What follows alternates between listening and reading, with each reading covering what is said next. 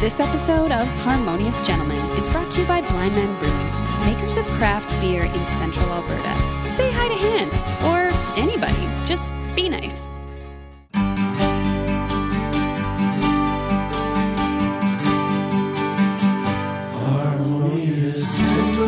Full of podcast episodes where the percentage of Bam Bam Bigelow's body covered in second-degree burns acquired while rescuing three girls from a house fire. You'd know this has to be episode forty of The Harmonious Gentleman. Hi, I'm Chris. I'm Graham, and I knew you were going to use that. I just I said forty, Bam Bam Bigelow. I thought my mind went right there. What are we talking about? Yeah, I'm really Bam Bam Bigelow right now.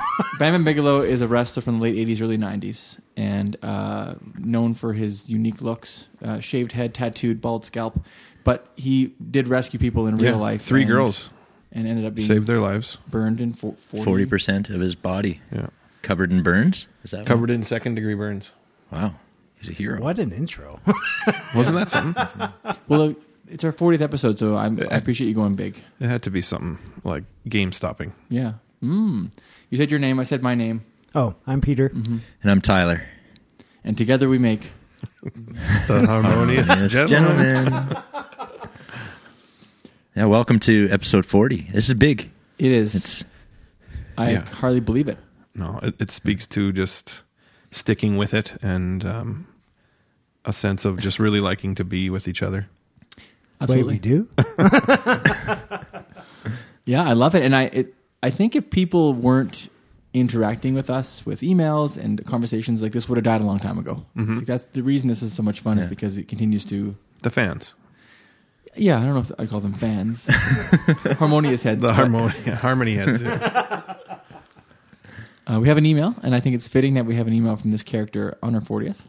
Yeah, he's been around, not quite from the beginning, but he's been a loyal listener probably since, oh, I wish I knew which episode it was, but we had an episode about extraterrestrials, and he started writing us at that point. It's another email from Tim Alien, and he wrote, Dear Harmonious Gentlest, he always he always gets me with some of his, his language here. Dear Harmonious Gentlesterestrials, one of my fears. Good. So he he must he's responding to our episode about fears. One of my fears at the pinnacle of my list is terrestrials achieving the ability to read extraterrestrials' minds. So you can imagine my terror when I was listening to your last podcast, with every intent of emailing in my fears. And you then implored me to do so. After I had a few restless nights, I came to the conclusion that this was coincidence, and have found restored peace for now. As you would assume, reading the minds of terrestrials is not too difficult for most of us. You would be wise to believe the extra psychics on planet Earth. However, if terrestrials were proven to be able to read extras' minds, well, let's just say this would be a game changer. Hmm. Other fears of mine, astrophobia, space is big, like really big, Meteoropho- meteorophobia, being hit a couple times, or been hit a couple times, scary stuff, and udinophobia, what if my life was nothing? Live long and prosper, Sugar Water Guy. Wow. My question is, he says long, restless nights. What signifies a night for an extraterrestrial? Yeah, it's a good great, question. Like, great pickup there, Peter. Yeah, like I that's he, he needs to respond to that. He must be on a planet that and has uh, a day and night. And now that I think about it, I said he. Uh, do extraterrestrials have gender? Yes, they do, Peter. Okay. You heard it here first, yeah. folks. I, I'm never going to be invited back because uh, he's he's going to criticize me, and this will be yeah, we'll my see last what he says Harmonious about. Gentleman episode. Yeah, he says Sugar Water Guy.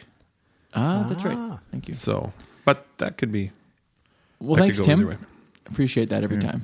And it had been a couple episodes, so I was worried maybe he was in another solar system for a while, but I guess he's back. Yeah. yeah. So I thought you guys, we would maybe, before we get to our recommendations and the um, the topic at hand, which, by the way, Peter is bringing us the topic tonight. We're, the gentlemen don't even really know what it's going to be. So for our fortieth, uh, we thought we'd just hand it over to our, um, you know, resident American Peter. But before we get to that, we should maybe talk about maybe a highlight from the podcast or something that you remember from the podcast. Um, Tyler, you want to start well, us off? There's a number of episodes that come to mind, or certain, like, it's hard to pinpoint exactly when certain things happened, because forty episodes, that's a lot. Like, yeah, it is. Um, but anyways, I, I quickly scrolled through on my phone and looked at some titles, and Michael Jordan Gambles with Our Hearts.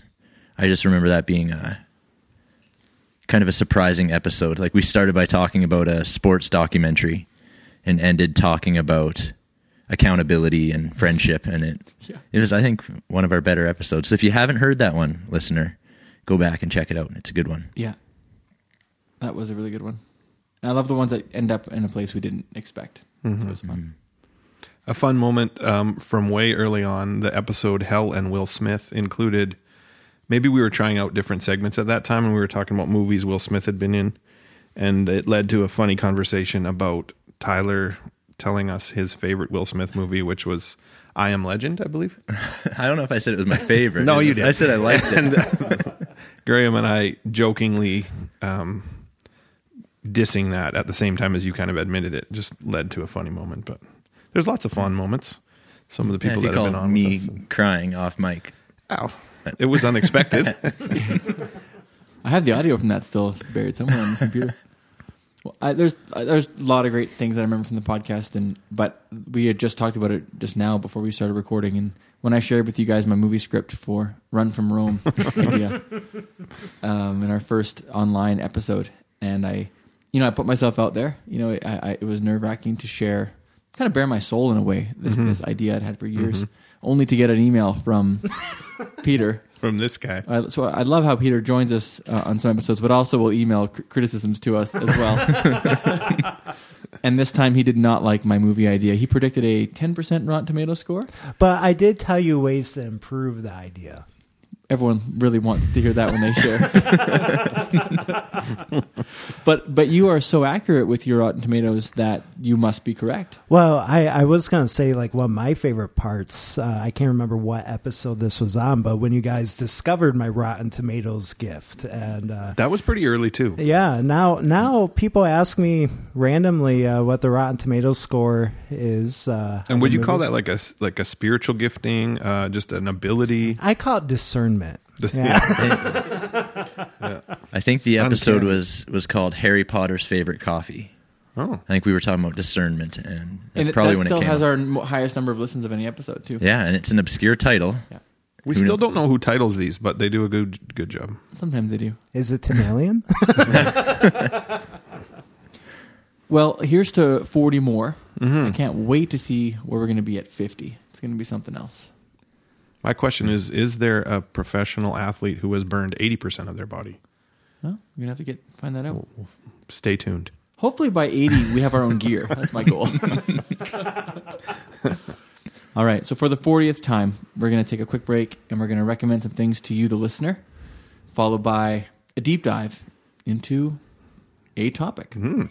Peter, do you want to give us a little hint for the listeners what the topic's going to be? Uh, no. Uh-huh. All right. All right.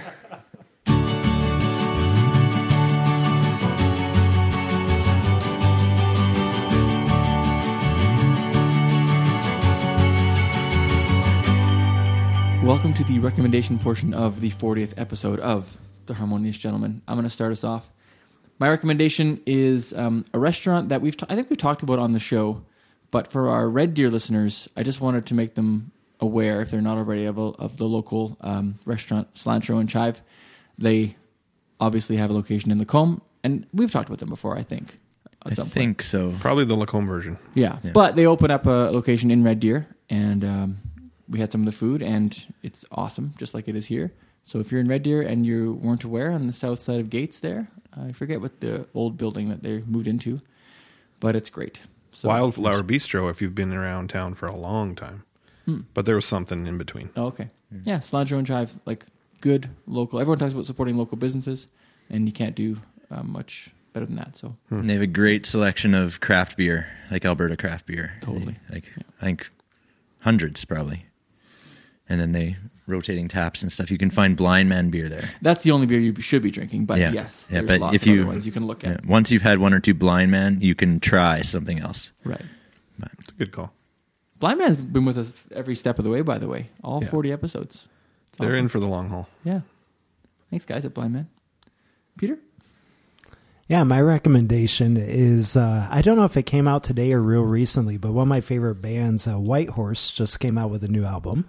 Yeah, nice. Really good. I listened to it today a couple of times, and I, I was quite quite pleased with it. So I was working on my sermon while listening to it, so if you see uh, influences from that album in my sermons, that's...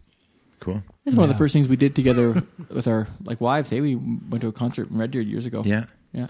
Well, we went. I went to see them more recently. I don't know if you were there, yeah, Graham. At Bose. Yeah, and we talked to the we talked to them, and it was super awkward. Hmm. I still think they're awesome. Like, hi, I'm like, Tyler. Hi, we're like, Whitehorse. Yeah, but like I don't know if you guys have talked to like musicians backstage or yeah. and you kind of have this expectation that it's going to be like so epic. Special and so cool, but it's like, oh, they're just kind of normal people. Yeah. Now what do we talk about? And they're like, you want to buy a record? yeah. I met Jars of Clay. It was a very, very similar experience. Like, yeah. Hi, we're Jars of Clay. I like, oh, okay. You could have handed them a, a sticker from the podcast, Tyler. Oh, man. Missed opportunity. That'd be cool on their guitar or something. Yeah. Yeah. Next time. I'm sure they would love that. That would have been the listeners of the show, I bet. So, guys, reach out, Whitehorse, and send us an email so we can plug you again. Yeah. Uh, I'm going to recommend an Apple T V show. I don't really recommend getting Apple T V because unless it's free with your new device or something, there's not that much content on there that's worth it. But one show that's on there now called For All Mankind is um, kind of an alternate fictitious science fiction, historical fiction version of the space race. That's very interesting. I think it's been out for a couple of years. There's two seasons. And it's very good. For All Mankind. What does that uh, subscription cost for Apple T V Plus? I think it's five ninety-nine a month or something. Okay. But I have an Apple phone. Yeah. So I an Apple phone, no, also known as an iPhone. So uh, I have a year free, I think. Okay, cool. I won't be renewing it. Okay. T-Pain. I well, speaking of pain mm. and forty-year-old or not year-old, forty episodes into a podcast. I'm feeling old and I have lots of pain when I exercise or even when I don't exercise. And one thing that relieves that pain is a foam roller. Huh. And it's, I go through phases of using it and not using it. And lately I've been foam rolling kind of twice a day and it's making a big difference. So what is the I most painful that. body part you've foam rolled? Uh, can't talk about that on the podcast. Accidentally. Have no, you done that, your I T bands? Like yeah, that's the one. Like on the oh, man, outside of your so painful quads and hamstrings and I'm yeah. I'm so jealous. I want to get one. I think I have FOMO. FOMO. Yeah. F O A M O. That's nice. This is the worst episode. That was now. Quite good. First segment was good. Well, Tyler, I, I, I want to say thank you because you let you lent me your roller a couple weeks ago to help mm-hmm. my with the running. So if it means that much to you, it was a nice. Yeah, thanks for returning it. Yeah, well, mm-hmm. it kind of smelled. All right. Well, I the anticipation is is is is killing me. So we need to get get onto our topic here. Um, Peter, are you ready? Oh, I'm ready. I've been ready. Wow. Just wow. For like two hours. Like okay. It did take us a while to get set up. Deep breath. Quick pause.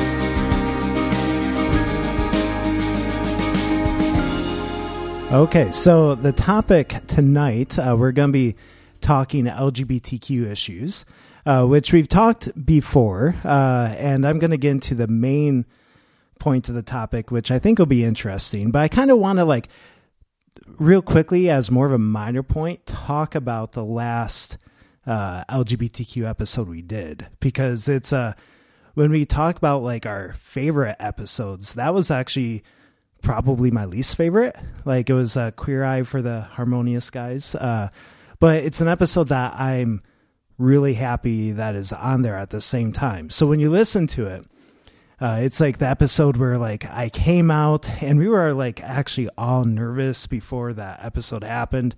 Um, and it is the most awkward episode in the world. Like they're, they're like, first of all, I'm saying, um, a million times because I am just completely nervous. I did most of the talking because I didn't want anybody else to control the conversation. Like, I'm like, I want full control over everything that's going on here. Um, and a part of me like wishes that had never happened, but a part of me also really enjoys it because simply because like, that's how I felt for like a year straight, like that awkwardness that like, uh, I don't know when, when you talk about like coming out and, uh, like, uh, talk about issues of celibacy too, all that stuff is really awkward. Uh, and I like that people, I hope anyway, that people felt as awkward as I did. Like that's kind of like my wish. Did you feel awkward when we were recording it or just like when you went back and listened to it? Both. Like, okay. uh, because there was like, I came out to like my, like, uh, uh, church community and the friends I knew, but like, there was something like, I felt nervous about doing it on like a platform where I did, where I didn't know who'd be listening to. Mm-hmm.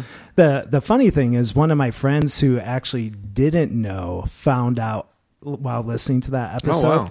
So I think he's still listening. So, did you recommend it for that reason? Sort of. Actually, no, I didn't. He just started listening. Chris recommended it to him.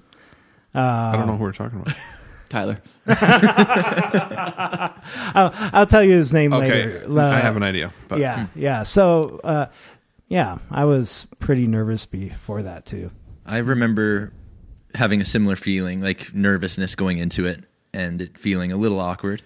But afterwards, there was a lot of, it just started a lot of conversations that I thought. And I think that is when one of the moments in recording this podcast where I felt like there's kind of a purpose to this. Like, um, we're not experts on really anything, but if we can start conversations and record and then a week later see someone and they're like, hey, we listened to the podcast and we, I talked to my parents about Um, L G B T Q issues, and I haven't done that before. And like those stories were really cool to hear. And I think that was one of our bigger coming out episodes where like we would um, start conversations. So that, yeah, well, it's a good one. And one of the things I heard from a lot of people is uh, uh, for a lot of people, it's hard to like for them to see in their head of like somebody who's a pastor who and who cares about theology and whatnot, and who's also gay and all that stuff is. Uh, um, Like for some people, I think it kind of shook their world a little bit.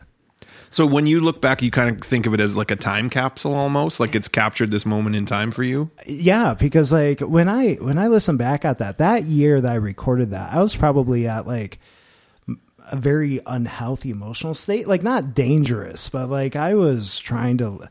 Um, There's a lot going on. There's a lot going on. Like trying to figure out like just this constant like feeling of shame every time you're forced to talk about this issue you didn't want to talk about. And it's just, yeah, like, uh, so listening to it, I'm, I was like, yeah, that's, it's good to be reminded of that because it's easy to forget how difficult, um, that time was. And yeah, so I'm happy that's on there.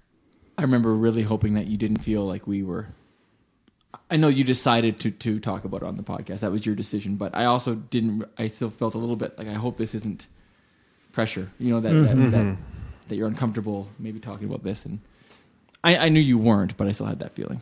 Yeah. Well, and it's just, it's one of those things I'm still trying to like process where like, uh, I don't know how to, how to explain it. Like when, when you're just like, within a community of people when you're just kind of doing this experience by yourself and mm-hmm. not completely by yourself because that a lot of support and whatnot, but it is, it's just an interesting thing to process and when to talk about these things and when not to talk about it. Yeah. But now, now to the main topic. So, oh, I thought that was uh, kind of it. I was, yeah, yeah, no, that's a, let's wrap it up. It's a debrief, and then we're good. No, when when when I was thinking what I'd like to talk about with L G B T Q issues, this is going to be either like really interesting for people or just a complete flop.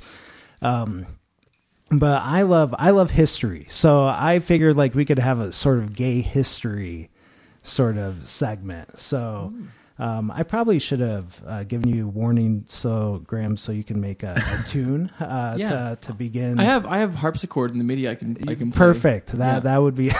I can already picture it. Yeah.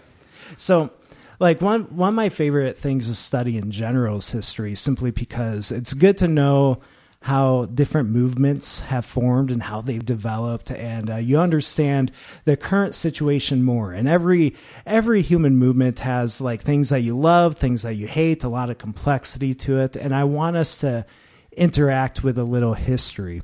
Uh, so, like uh, a lot of people know certain events within the modern gay movement. Like uh, a lot of people have at least heard about Stonewall or that that name. Um, And and then I think for a lot of people, it just kind of goes blank um, after after Stonewall. And when you look at when you look at gay history, is uh, there's there was a big shift from the focus on liberation to a focus on assimilation.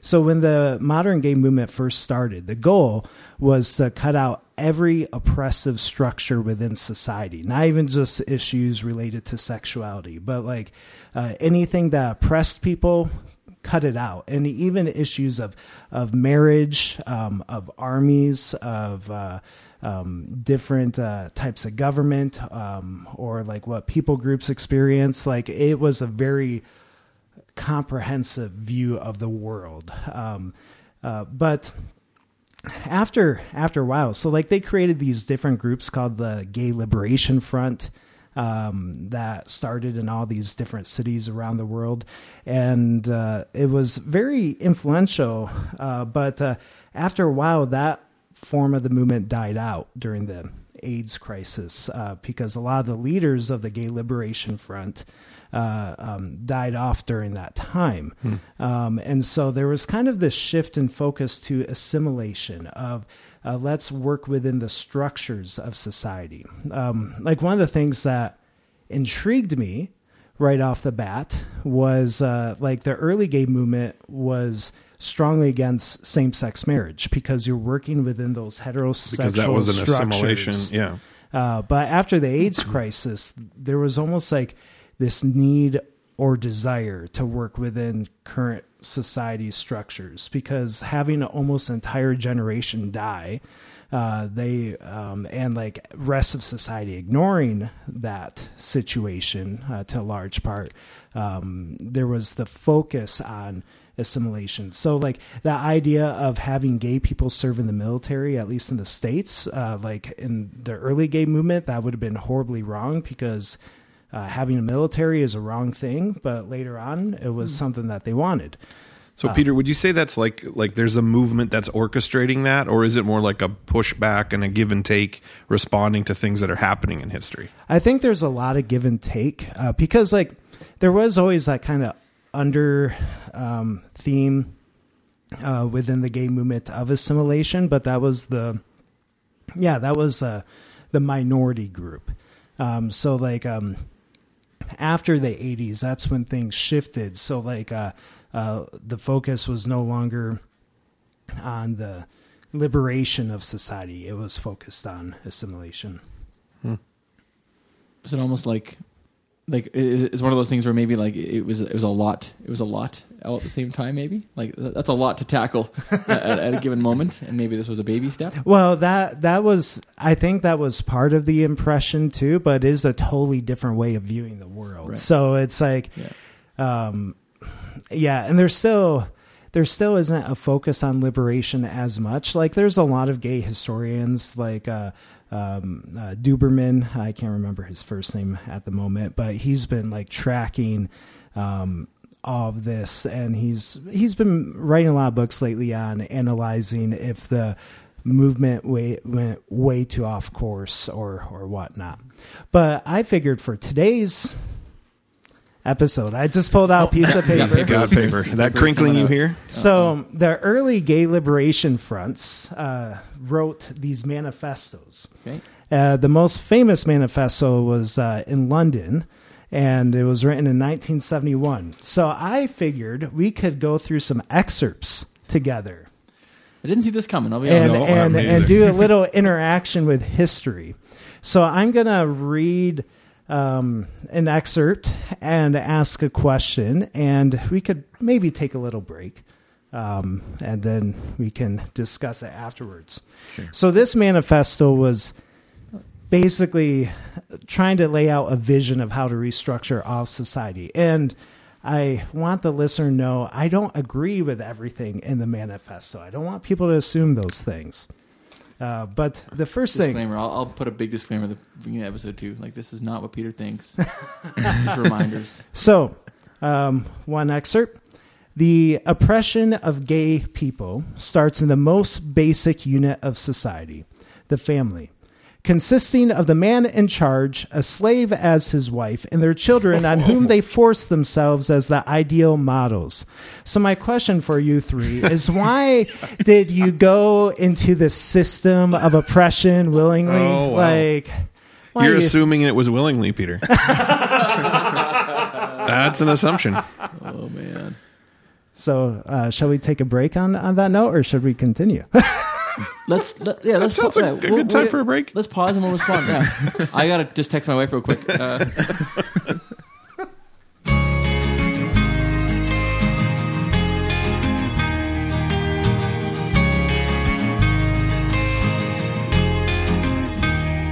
Okay, so that that first little bit that I read uh, obviously seemed a little extreme, but I'm gonna read a little bit more, and I think that I think this will help people understand why people felt that way, why people thought uh, the family life was an oppressive life. So I'll read this uh, short paragraph here. The fact that gay people notice that they are different from other men and women in the family situation causes them to feel ashamed, guilty, and as failures. How many of us have really dared to be honest with our parents? How many of us have been thrown out of home? How many of us have been pressured into marriage, sent to psychiatrists, frightened into sexual inertia, ostracized, banned, emotionally destroyed, all by our parents? Yeah. That gives some context to the startling first sentence that you read. I think I think it's helpful for people to realize, even if they disagree um, with that, because obviously I disagree with that as well. I don't see uh, the family unit as automatically as an oppressive unit, but like even a couple of those things they listed, I'm like, well, I went through a little bit of that too. Like I, I understand where that anger is, mm-hmm. is coming from. You really see that driving. I think it, the, the phrasing of that first point you made, like it's, it's shocking, kind of like just to participate in a traditional or what's known as a traditional family structure, you're oppressing gay people. Right, and that's the shocking part. But the, there is, and maybe you have it there still, like there's something about promoting that as the ideal, and that's the oppressive part, right? So I think that initially I'm like, the, the, we kind of laugh, or we like, that's a shocking thing. Like if I'm not intentionally oppressing anyone by part- like just being married and having kids, but if you promote that as the ideal, right, like that could be perceived as oppressive, and I to- I get that, but it took me. I've been quiet for five minutes, and I finally figured it out. Yeah. Well, and I, I would actually like the way you just framed it. I would actually agree with that, because I don't think marriage should be the ideal, at least for everybody in society, because we all know people who uh, might never get married, or people who've yeah. been married and have been divorced, um, or.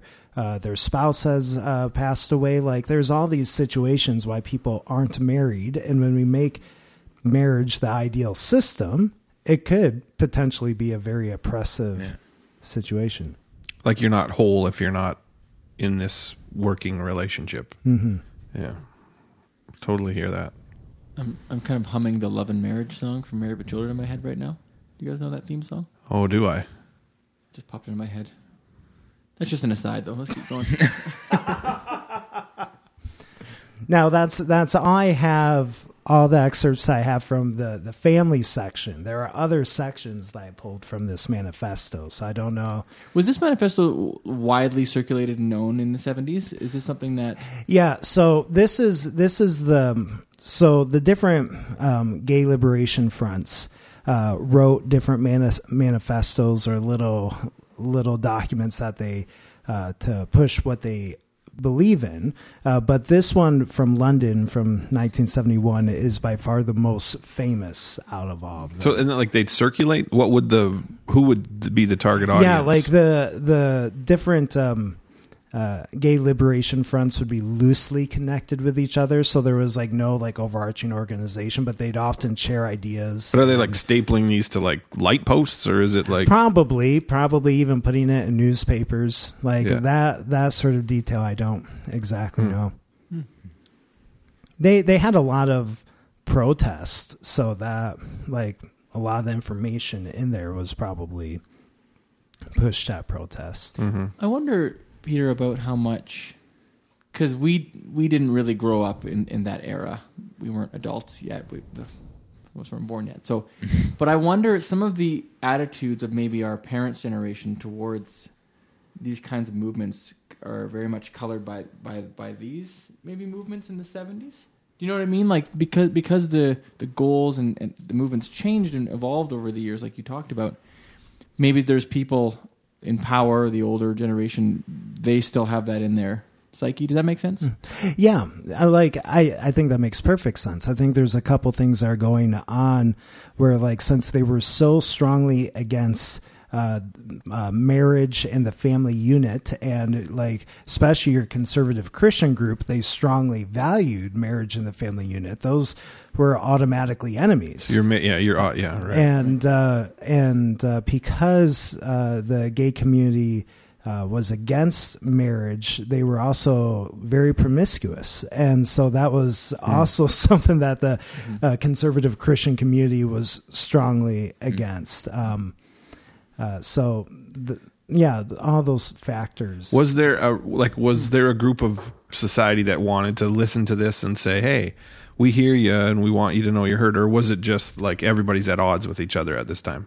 Um, other minorities uh, tried, like the Gay Liberation Front, and other minorities tried making agreements and working together. Like uh, the the black community uh, tried. Um, um, tried forming alliances basically, uh, but, uh, things just didn't work out. Uh, so there was, so the early gay movement, and I could be wrong on this, but from what I know, like was very much like by themselves. Like what they had in common was oppression, but not necessarily anything else. Yeah. Or when, when the AIDS crisis happened, it really turned around. Um, like a lot of society ignored, um, the, Um, gay people in the, the AIDS crisis, but there are also a lot of people who started caring about gay people for the first time because they're seeing all these people dying a disease that they didn't understand. So, um, mm. so I, in many ways, that's when things started to turn. I can't imagine that sort of a crisis uh, happening now with the way that media circulates and travels and the misinformation. Mm. Like it, it obviously traveled back then as well, for sure. But I just can't imagine in modern context something like that happening. Mm-hmm. I don't know if uh was the president uh, helpful at that time. No, kind of. Yeah. I don't know much about that era, probably. Yeah, no political structures were really well, especially since except in select cities the, or... the presidents at that time uh really wanted support from the Christian base, um and so they purposely didn't put a whole lot of effort in addressing the AIDS, uh, the H I V AIDS crisis. Now, there were also a lot of Christians that were strong supporters, like especially Roman Catholics. Um, uh, oh, I should look up the podcast. There's a podcast. Um, oh, I wish I remembered the name of it, but it was uh, looking at Uh, the Catholic Church uh, in New York in the eighties and the many ways that they helped the gay community and the many ways that they also hurt the gay community. Uh, but like it was uh, the Catholic hospitals that were the uh, friendliest toward um, uh, people with H I V. So, yeah. What's the next item on the... The next Dare one, he asked. So there, there are a lot of different items. Uh, this is a long document, but the one that I chose next was education, because I figured with uh, three educators wow. here, that might be a, a good topic. Ooh, two of us quite good at it, so that's which. Oh, well, I don't want to talk about that. That's that's for another episode.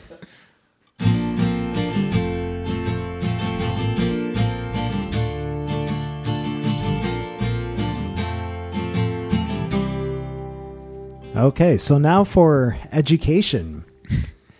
In the content of education, homosexuality is generally ignored, even when we know it, it exists, as in history and literature.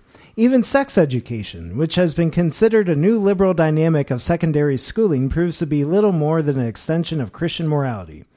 Homosexuality is again either ignored or attacked with moralistic warnings and condemnations. The adolescent recognizing his or her homosexuality might feel totally alone in the world or a pathologically sick wreck. Oof. So Oof. This was written in the seventies. Has things yeah. changed? I mean, curriculum-wise, I don't think my experiences fit in with that at all. So maybe that's changed since the seventies? What do you guys think? Yes, I mean, parts of it rang true a little bit, I think, but... Well, I think, I don't even... I don't know if I, this would be a confession. Like, what does our curriculum say about sex education right now, even?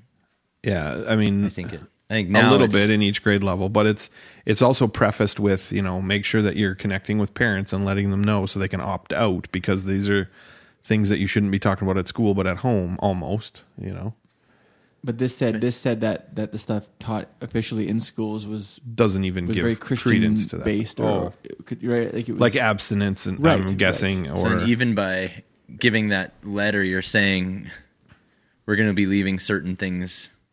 We're talking from a certain perspective, and I think the the article there, the manifesto, talked about how a student in that setting could interpret this as oppressive. Is basically this is yeah, still yeah, the same. Yeah, that sounds like it. Right? Like, yeah. So, and I could see that even today, like a, a student hearing, and I mean, it depends on teachers and delivery, and like we have a hard job. Like, yeah, mm-hmm. and like I think as parent, like parents should be the ones who are having these discussions. I get that in lots of times they're not, but. It's a touchy subject in many ways. It sure is. And, thanks, Peter. Yeah. Well, I'm part of that. A fifty-year-old manifesto well, is really getting to yeah. me. Well, one of the differences, um, though maybe not so much for you guys, but this was written in London, where like in the seventies, where religious education was a part of mm-hmm. the normal education uh, system. And they actually um, mentioned that. Uh, formal religious education is still part of everyone's schooling, and our whole legal structure is supposedly based on Christianity, whose archaic and irrational teachings support the family and marriage as the only permitted condition for sex. Gay people have been attacked as abominable and sinful since the beginning of both Judaism and Christianity, and even if today the church is playing down these strictures on homosexuality, its new ideology is that gay people are pathetic objects for sympathy. Wow. So... And that's like best case scenario. Yeah, yeah. Well, it's it's interesting because like obviously there's much that I disagree with because like well, I'm like, well, I love the archaic teachings of Christianity. Like otherwise I wouldn't be a pastor. Uh, but but the the last the last bit there always strikes me uh, as pathetic objects for sympathy hmm. uh, because I'm like, well, that part is still true actually. Like. Uh, I feel like that's normally what I get uh, still is like pity or um, both from like uh, traditional Christians and affirming Christians, because like, because I'm in the, the celibate life, uh, affirming Christians give me pity. Um, like uh, your life must suck. And uh, traditional Christians uh, also um, uh, see my situation as a sad situation uh, because I can't get married. So it's like, Like either mm. either way. So that last sentence does. Which which connects to the first thing you read about the family structure being mm-hmm. the kind of be, end all be all. Yeah. So that's like the interesting thing with these historical documents, because some parts I really agree with, uh, and some parts I have major issues with. I just keep thinking about how you said a fifty-year-old document, but in many circles, not much has changed really at all. Yeah, I mean, that could come from a modern evangelical or, or whatever. I don't. Do you think a single person could experience the same feel? Like, could this be written from that perspective too? Would from if if it's from like religious persecution or those ideals? Like, what do you mean exactly? A straight like, single person, would they also feel this same? Like they're not sort in a family of, unit, right? Is that what you're saying? Yeah, yeah. Sorry, I'm not being real clear there, but yeah, I you know I don't know. Um, to be honest, especially in Red Deer, I don't know a whole lot of straight single people. Like hmm. so, um, so if you're a straight single person listening to this, come on, pod- at gmail dot com. I was gonna say that. I'm sorry, you piece of crap. I love that Peter was doing. See, this is this oh, is man. an example of straight people pushing their privilege. I don't know if you knew the email address. I don't know. Oh man, I email you guys. Oh, ouch. With complaints. But that's all that I have written on education. So I don't know if you guys want to talk about that more, but well, I, I teach math and science. I don't really have to. Uh, uh, yeah, all I know is, I mean, you would know more as a vice principal. All I know is that that subject is tough in many, many ways, and I don't know. Well, I think from, I think things have have changed in fifty years, like the the curriculum or the like you talked about the the Christian perspective in fifty years ago. Is that I think for some people that's still the Christian perspective today, mm-hmm. but. Pluralism I, is actually like a hallmark of the new curriculum that's coming out in a year. Like it's a right. It's mentioned as a foundation. Yeah, but we teach in a Christian school, and I and I don't adhere to that version of like what you read. Like that's not the way I would deliver that kind of content, right? If if that makes sense. Like, but I think that some some people still would criticize me for that because they view the Christian morality as this, as what you read, right? So I think it's... Yeah, I think what we know about kids, too, is when you don't see yourself represented in a population. So if most teachers are from a certain background and kids are very diverse, um, and they don't see themselves represented even in the teaching profession, mm-hmm. that can be tricky because you're only hearing from one perspective, or from largely one perspective, not only one perspective, but, and that isn't necessarily the curriculum, but more even just the, the lens or the, the worldview that some of those things would be expressed or taught through. So that could be a disadvantage for kids of all kinds. Well, and the interesting thing too, is the teacher could be quite well-intentioned, Um, and still like, yeah. uh, like if they don't actively understand the different situations that people are in. That's right. Um, yeah. I wonder if we should do a little break here, Peter, and maybe do one more. Yeah. Yeah. Right? Let me, let me, yeah. uh, I'll, I'll figure out the next one here. Sure. And I'll definitely let you, let you speak next time. I won't interrupt, uh, next time. uh, okay.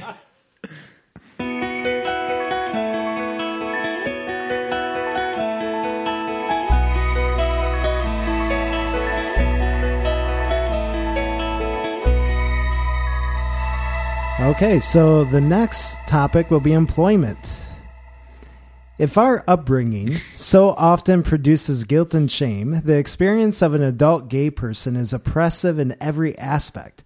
In their work situation, gay people face the ordeal of spending up to fifty years of their lives confronted with the anti-homosexual hostility of their fellow employees. We are excluded from many jobs in high places where being married is the respectable guarantee, but being homosexual apparently makes us unstable, unreliable security risks. Neither, uh, for example, are we allowed the job of teaching children, because we are all reckoned to be compulsive, child-molesting maniacs. Mm-hmm.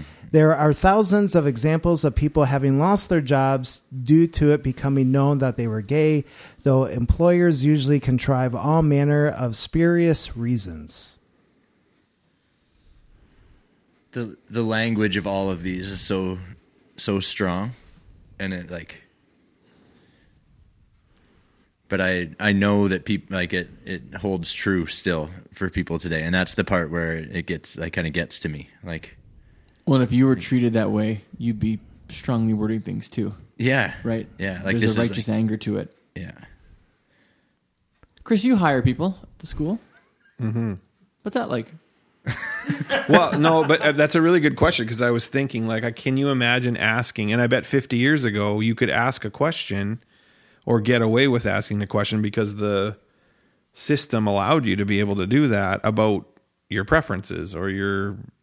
Uh, you know, your religious background or whatever it was, um, that would prevent people from even getting jobs, which, you know, I hope those things are, but I'm sure that still exists, and there's yeah. still like those, those biases in, even in a job interview, but I hope it's changed somewhat. Just a reminder that in the States, uh, uh, discrimination against L G B T Q people for employment Uh, was just made law less than a year ago. So, so this is a little, that's a, that's hard to believe, but it's, I think one of the reasons why I picked this one too, is this is the one that probably hit home the hardest for me. Like, like the, um, the job of teaching children, uh, that line, um, yeah. like I used to work at a camp, and when I actually, uh, came out to them, I, They didn't fire me, um, uh, thankfully, but they made me a janitor. Um, I was no longer allowed to work with kids after that. And so those, and I've, I've heard that line so many times mm-hmm. before. So like that one, I feel like rings the truest, or the, the part that hasn't really changed since this has been written. I mean, do you I, think that like where we live, there's there's parents that if they found out that their their kid's teacher was gay, that they would have a negative reaction to that? Oh, mm-hmm. certainly. Yeah, I'm not really asking. I'm just saying. Oh, okay. Sorry. Yeah, yeah. Okay. No, but rhetorical it's, question. Yeah, absolutely. Yeah. Yeah, like just because it's. I was just trying to think if I could, because of the charter, like in Canada, which has been around it, since eighty-four. Like eighty-four is that? I was trying to remember I the think, date or eighty-two. And it, it, Like the, so, at least the charter recognizes discrim- like tries to prevent discrimination for all kinds of reasons. So at least it's been in our it's, law. But it's in our law, and it's been in job interviews, and like they won't like those questions won't be asked. But I'm sure the the attitude still exists. Sure. Yeah, uh, yeah, you're right. And it's like a, and it doesn't become an issue until it becomes until it happens, like with the. Till there's a grievance, or till there's a well, or until like, like Peter, your story at camp like makes me really oh, I see. sad. Yeah. Like, yeah, like that. Somebody's it, bias is coming through in that conversation. Yeah, like right? they they know at the interview they can't ask those things, like that's protected or whatever. But once they find out, like then their opinion becomes very clear. The, right, like, and that's yeah, and. Well, the the funny thing with that particular situation, too, is the reason why I came out to them is I took a week of vacation to go to conversion therapy. So it's just like, oh, it's just that uh, makes the story even sadder. And, oh, man. Oh, man, my life sucks, I guess. Uh, but, like, like I think part of it, too, in those situations, I think I'm not sure if the people who ran the camp were actually... Uh, scared of me. I think they were afraid of what if parents found right. out. I think that was the controlling yep. fear in in that situation uh, because they they were probably correct in that uh, assumption there. Um, they probably would have had so many complaints from parents. Can I ask you a question, which you don't know what it's going to be, so you'll probably just say yes. So I'm just going to assume that I can. Um What prevents you from writing a manifesto of your own? Hmm. That's a good point. Or maybe you have written one. I don't know. This is actually his the whole time. Just kidding. It's only two years old. I I have I have thought of writing like more of like a theological uh, document, because I've been unimpressed with a lot of the more theological documents that have come out in recent years addressing these things. But I've I've never thought of writing a sort of manifesto. All right, episode yeah. forty-one. Let's do it. But let's uh, move on to the next part, uh, or this will be the last part of the manifesto that I'll cover. Um, and there's a lot more to this manifesto, but this is about the demands, of immediate demands. So this isn't like the long-term demands that they want to see like eventually in the future. This is what they wanted to see right off the bat. So... Um, here are the demands: that all discrimination against gay people, male and female, by the law, by employers, and by society at large should end. That all people who feel attracted to a member of their own sex be taught that such feelings are perfectly valid. Hmm. That sex education in schools stop being exclusively heterosexual. That psychi- that psychiatrists stop treating homosexuality as though it were a sickness, thereby giving gay people senseless guilt complexes. That gay people be as legally free to contact other gay people through newspaper ads on the streets and by any other means. That employers should no longer be allowed to discriminate against anyone on account of their sexual preferences. That the age of consent for gay males be reduced to the same as for straight. And that gay people be free to hold hands and kiss in public. Real quick, uh, what was the age of consent? I actually have no idea. Like, I keep on forgetting to look that one up. Uh, but hmm. also, this was London, too, so I don't know if that oh. same thing was hmm. in Canada or in the States. Wow, those, like, you hear the, whatever the word is, volatility or whatever in those earlier kind of demands or whatever you'd call them, and then when you hear that, it's sort of like, oh, those are all quite reasonable. You know, like, right. Or, you wow, said, and that's what it amounted to? That's what they were asking for? Yeah. Yeah, the thing that I found interesting, and I want to, like, I haven't done more research to, like, know exactly what they meant, but the ability to contact other gay people, um, like, I don't know if, like, they meant to, like, just for, like, friendship or for... hooking up or whatnot. I don't know what they meant by that. But maybe if it's like a newspaper ad where it's like single white female seeking, like, and if it was seeking another, they would just say, no, we won't run that ad. Or yeah, I I don't know exactly. Like, if I think about it, like gay people in general, like if even for friendships, I'm like, wow, like I've like contacted people like through social media mainly, but it's. Well, yeah. it, the the community was probably forced underground, right? And then yeah. they they were demanding that they could come out from underground. Like mm-hmm. it'd be acceptable to have these communities that just have a community that is that, you don't have to like sneak around to or let find. Us be part of your community where and not for, yeah yeah that's what I'm guessing they meant. Yeah. Like uh, it, that that part could be. Taken a couple ways, but I'm guessing for community in general. Peter, from your point of view, when you read all those in succession like that, what do you? Th- it's fifty years later. Are not that we can assess all of it, but are there are there points there that you think society has or people have adapted to better than others? Are there other areas where hmm. we've we've have improved? Or have we fallen short I'm, in every way? I'm like, this is an awkward long pause here. I'm I'm I'm sure I'm sure there have I know that there have been improvements. So there's that. But um, almost all of these, like like all in all of those demands, there's there they are still an area of concern, I feel like.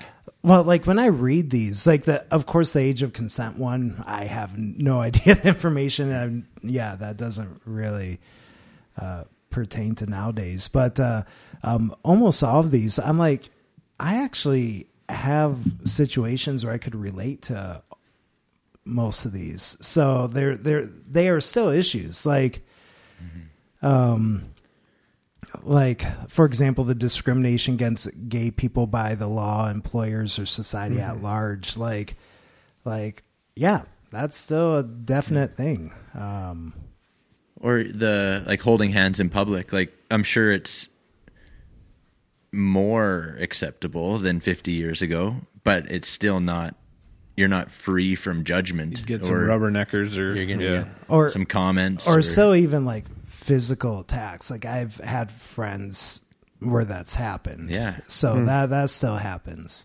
I think, I think we, there's probably places where it's better. I don't think we live in a city that's known for its progressive attitudes towards Wait, homosexuals Red, holding hands, but Red Deer isn't progressive? I got news I, for you. Not to throw Red Deer under the bus, but I, I'm sure there are cities in Canada that you can hold hands and there'll be absolutely no issue with anyone who walks by you, or very few, I guess. Now, right? Yeah. Is that well? And even like without naming, like yeah, different areas are going to be more accepting than others, and. Yeah. One of one of the interesting Timberstone, very accepting. one, one of the interesting things to me, like looking to that, like the denomination that I'm a part of, um, is my denomination was one of the first Christian denominations to push back against the law in Canada, where like up until seventy-three, it was illegal to be gay, and my denomination was the first one to push back against that, or one of the first. Mm-hmm. And so, and so it's one of those things. And, and my denomination was quite conservative at, at the time. Um, I, I think there was this realization though, where like, uh, straight people, like if you think of it within the sane, the sin framework, that straight people doing the same things wouldn't end up in jail.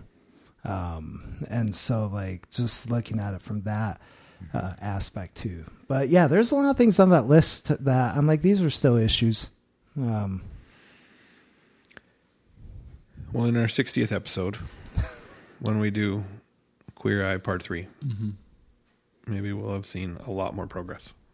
What's your hope for that? Like what's, or your outlook? Is it positive? Is it trending in the right direction? I'm seeing some, I'm seeing a lot of positives, but like probably the biggest negative, and some people disagree with me because people who are allies on the affirming side would probably disagree with me on this, is I still think marriage is a problem. Like I, I think we focus on it way too much and structure our society around it way too much. Uh, because like, like even when you think outside the areas of sexuality, I know plenty of single people Um, who uh, don't have full lives because they're single, um, and especially during COVID, are super isolated because they're single. So it's uh, uh, there's there's a lot of issues pertaining to that that I think is still around, and I think if we, I think if we think just within the marriage framework, we're missing all the other issues. So, hmm. yeah. Peter, thank you for basically running the show for us. Though I kind of ended on a despairing note there. I'm we, sorry about we that. We were all trying to feed you questions that would give us some sort of positive. We were trying desperately to, come on, end on a happy note here. But no, I just I appreciate you bringing this to us tonight. And uh, it was exciting to not know what we were going to talk about. But there is so much value in, in studying history that we haven't mined at all on the podcast yet. And what a great way to introduce us to that idea. And so thank you. Well, mm-hmm. and thanks for, well, you had no idea that I was going to do this, but mm-hmm. thanks for letting me do this because mm-hmm. quite frankly, I never get to talk about the Gay Manifesto to anybody. So it's like, like this gives me, this gives me right. a wonderful opportunity right, to, right. to do that. So I can't wait till I get home. My wife says, what'd you talk about? Oh, the Gay Manifesto. Oh yeah. You know, well, and I, well I we mentioned... talk about every night. Yeah.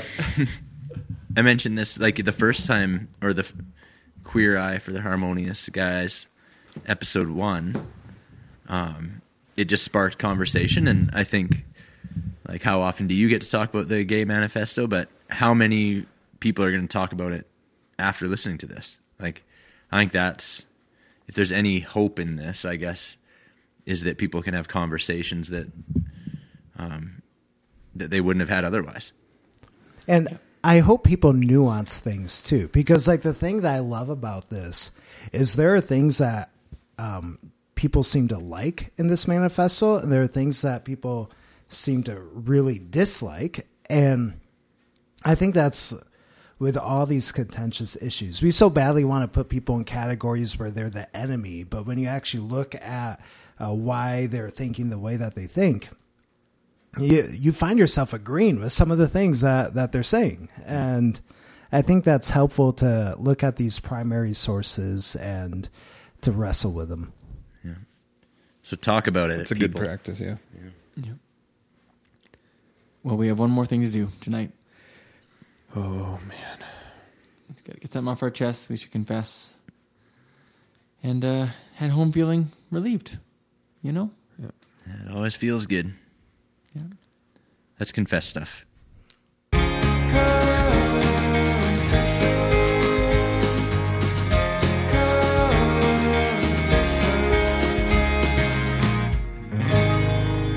One practice that we found to be harmonious and to contribute to the way that we live in community with each other is to confess things that are on our minds that may be stopping us from living the way we should. And mine is some coveting that I've been doing.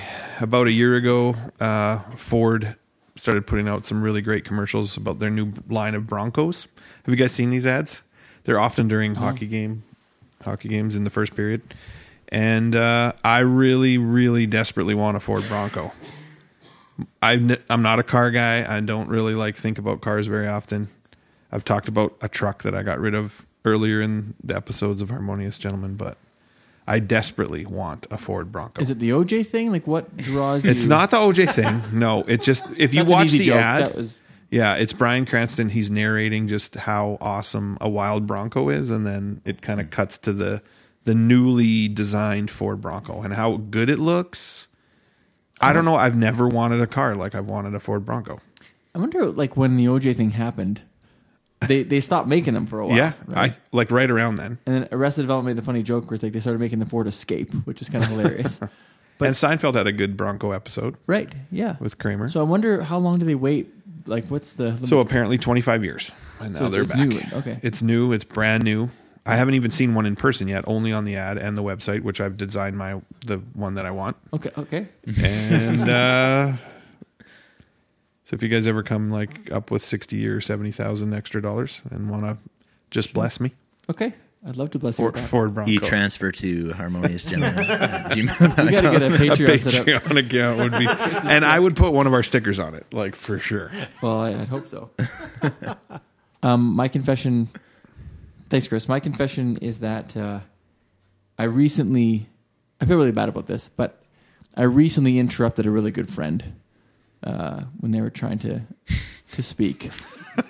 And in the moment, I got How caught recently? up in the moment, and I just jumped in, and I, and I just jumped all over it. And and even now, all this time later, I still feel bad about it. So I'm not going to say who it is, but it is a gay pastor that I know. And... People in the room could tell it bothered you right away.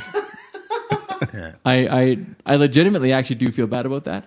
Um, that was not my confession originally, but it is now. Was it his reaction or the act of doing that? No, as I was saying it, I realized confession. like he's he's about to say this. Like I my, I didn't think he was until as I was saying it, it was clear he was going to. So uh, again, I'm not going to say who it is, but Tyler. That was a good confession. Um. Earlier on in the episode, we talked about a previous episode where you guys um, criticized a Will Smith movie that I that I liked. Yeah, um, yeah. Good memories there. Yeah. And I guess my confession was is and like this is maybe already out there that I actually felt really bad or like embarrassed that I oh. had on the podcast said. I liked a movie, and then both of you jumped all over me and said how terrible a movie it was. Tyler, I, this sounds so, less like a confession and more no. like you want us to make a confession. Apologize, dude. But I guess the confession part is that I really had to justify my opinion afterwards. So thankfully someone emailed, like a listener did email and kind of have my back. But I did go and watch the movie again. Oh. And then I watched like like YouTube videos of people talking, like reviewing it, and like just to make myself feel better. Okay. Like I, I like sought out reviews that were positive and And were the reviews mostly like, yes, it's a movie, or what? No, what kinds of no. things were they saying? No, you guys made me feel like it was a terrible, terrible recommend, like opinion to have, and those reviews just made me feel like it was a fair okay. thing to it, like. Okay. No one's saying it's his best movie or anything, but except like you, it, literally on the podcast. I like to think we've come a long way since then, Chris. I think we're yeah, we're better I, friends. We were just t- totally teasing you. I like that yeah. you like it. That makes me happy, kind of. No, but the, I guess the confession is that I, I'm insecure enough that hmm. I needed to go and like I see l- prove to myself that, that it was okay. Yeah. Now, I wasn't on that episode, but I and I've never seen the movie, but I'm just going to guess that it's a forty-seven or maybe fifty percent. Like I'll say, probably half the critics liked it. So we'll see. Somebody vamp for a second while I look this up. So sixty-eight. Whoa! What? Oh, see, it's I'm not off. as bad I'm as you guys I'm surprised think. In two ways. One, that Peter was that off, and two, that it's, it's higher that than fifty. It's almost certified no, fresh. I can't believe it. Is it. Actually, I, what movie was I supposed to look up? I Am Legend? Legend. Yeah, I got it. Or no, I Am Legend. It's not certified fresh though. Well, what does it have to be? Seventy. You guys, this, it'll, it'll this is working out great for me. It'll, right it'll say certified now we're like fresh debating on the there, so it's like I Am Legend. Mostly fresh, like seventy percent is like where it's like okay. guaranteed. I gotta say, this is great audio right now. Like what we're doing. Mm-hmm. this, is this is exactly what I planned. Peter, why don't you bring us home with our fortieth episode uh, final confession? So, you know, Graham, you're you're one of my favorite people, um, and I. I, I trust your judgments uh, with a lot of things, and I've been quite impressed with everything that you've done with this podcast, but I'm not a person for sentimental stuff. And I noticed a couple episodes ago that you started adding these little sentimental piano um, postludes to the, the oh. episode. Mm-hmm. And I cannot stand it. Like really? I just, wow. I, I really, I think it's uh, poor judgment on, on your part. But it's you guys know when it's yeah. going to come in this episode, right? Right oh, now, yeah, it's already it's already happening.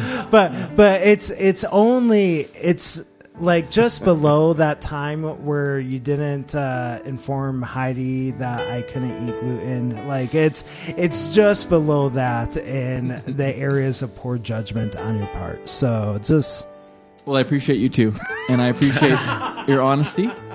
And uh, you know, even as I was playing that piano at the end of the last one, I I, I knew it wasn't going to go over well with you, but. I, I was telling these guys it, it was inspired by S N L. I don't know if anyone's ever seen yeah. this show. It's a comedy show, um, and there's always like an ending where they thank the everyone, and some piano comes in, and the band kicks in. So that's where it came from. Um, I would actually love to poll our audience if that's okay with you guys. Please do, because I, even though it's cheesy, and I will not argue that, I don't think cheesy is always bad. So if anyone would like to let us know, that could be like be an, an Instagram Instagram poll. Instagram poll coming Let's up. do it. Twitter poll. Though I do, I do want to be clear though. It is good piano playing. Like it's just, it's not the quality just, of the playing; it's the yeah. timing and the placement. Yeah, I feel like people aren't listening to us anymore. They're just listening to the music, and they can visualize us just sitting here laughing with, just like the S N L thing. Like you don't hear what they're saying; you just see yeah. patting on the back. Yeah. Thanks, guys. That was fun. Some laughs, some yeah. fake laughter. You see. Yeah, I love it. And you're you're like got your headphones on. And you're actually playing live piano to us, right? And I'm kind of doing that when I'm when I when I mix this. Like I, I put yeah. them on and I just play as I listen and I try to fill in the gaps. Like I, I you know I try yeah. to make it organic. That's pretty cool, actually. Thank you. I'd uh, like to watch this. And I'm so pumped that that's probably playing right now while it we're literally talking is. About his piano. Hey Graham, play a D. Mm. I'm one. never I'm never going to be invited back after after this one. You can get in touch with the show. Yeah, and you should at Harmonious Gentleman At gmail dot com? Yes. A lot of people have said to me that I I'm, I want to email and keep meaning to. It's our fortieth one. Throw us mm-hmm. a bone. Yeah. Shoot us that email. Maybe like a birthday congratulatory. It's not really our birthday, but... I mean, forty is a big deal. It is. But and you guys got the Twitter and the Instagram Instagram going as well, so... Yeah. Is this episode some... still going? It's, it's wrapping up, but it's still going. If you're with us, we, we love you and we thank you. And we are going to keep going with episode forty-one next time in two weeks. And for episode forty for a little while yet. Just waiting for Tyler to jump in, but I guess it's not going to happen. Oh, no, I'm waiting until you say it's time to go. But I do have a well, quick little thing. Well, no, no, actually, it is time to go, though, Tyler. So, time to go. So, yeah, well, my real confession is what I want to say here, and um, is that I have a I Am Legend tattoo on my lower back, and that's why it was so hurtful when you guys. I caught a that glimpse once at the gym. Now. I saw it once, yeah, it's but like I only saw the legend part. I didn't know. It's just Will Smith like cuddling his dog as his dog is dying. Like that's this. Well, we really hope we see you again next time on the show. Mm-hmm. The show Harmonious Gentlemen.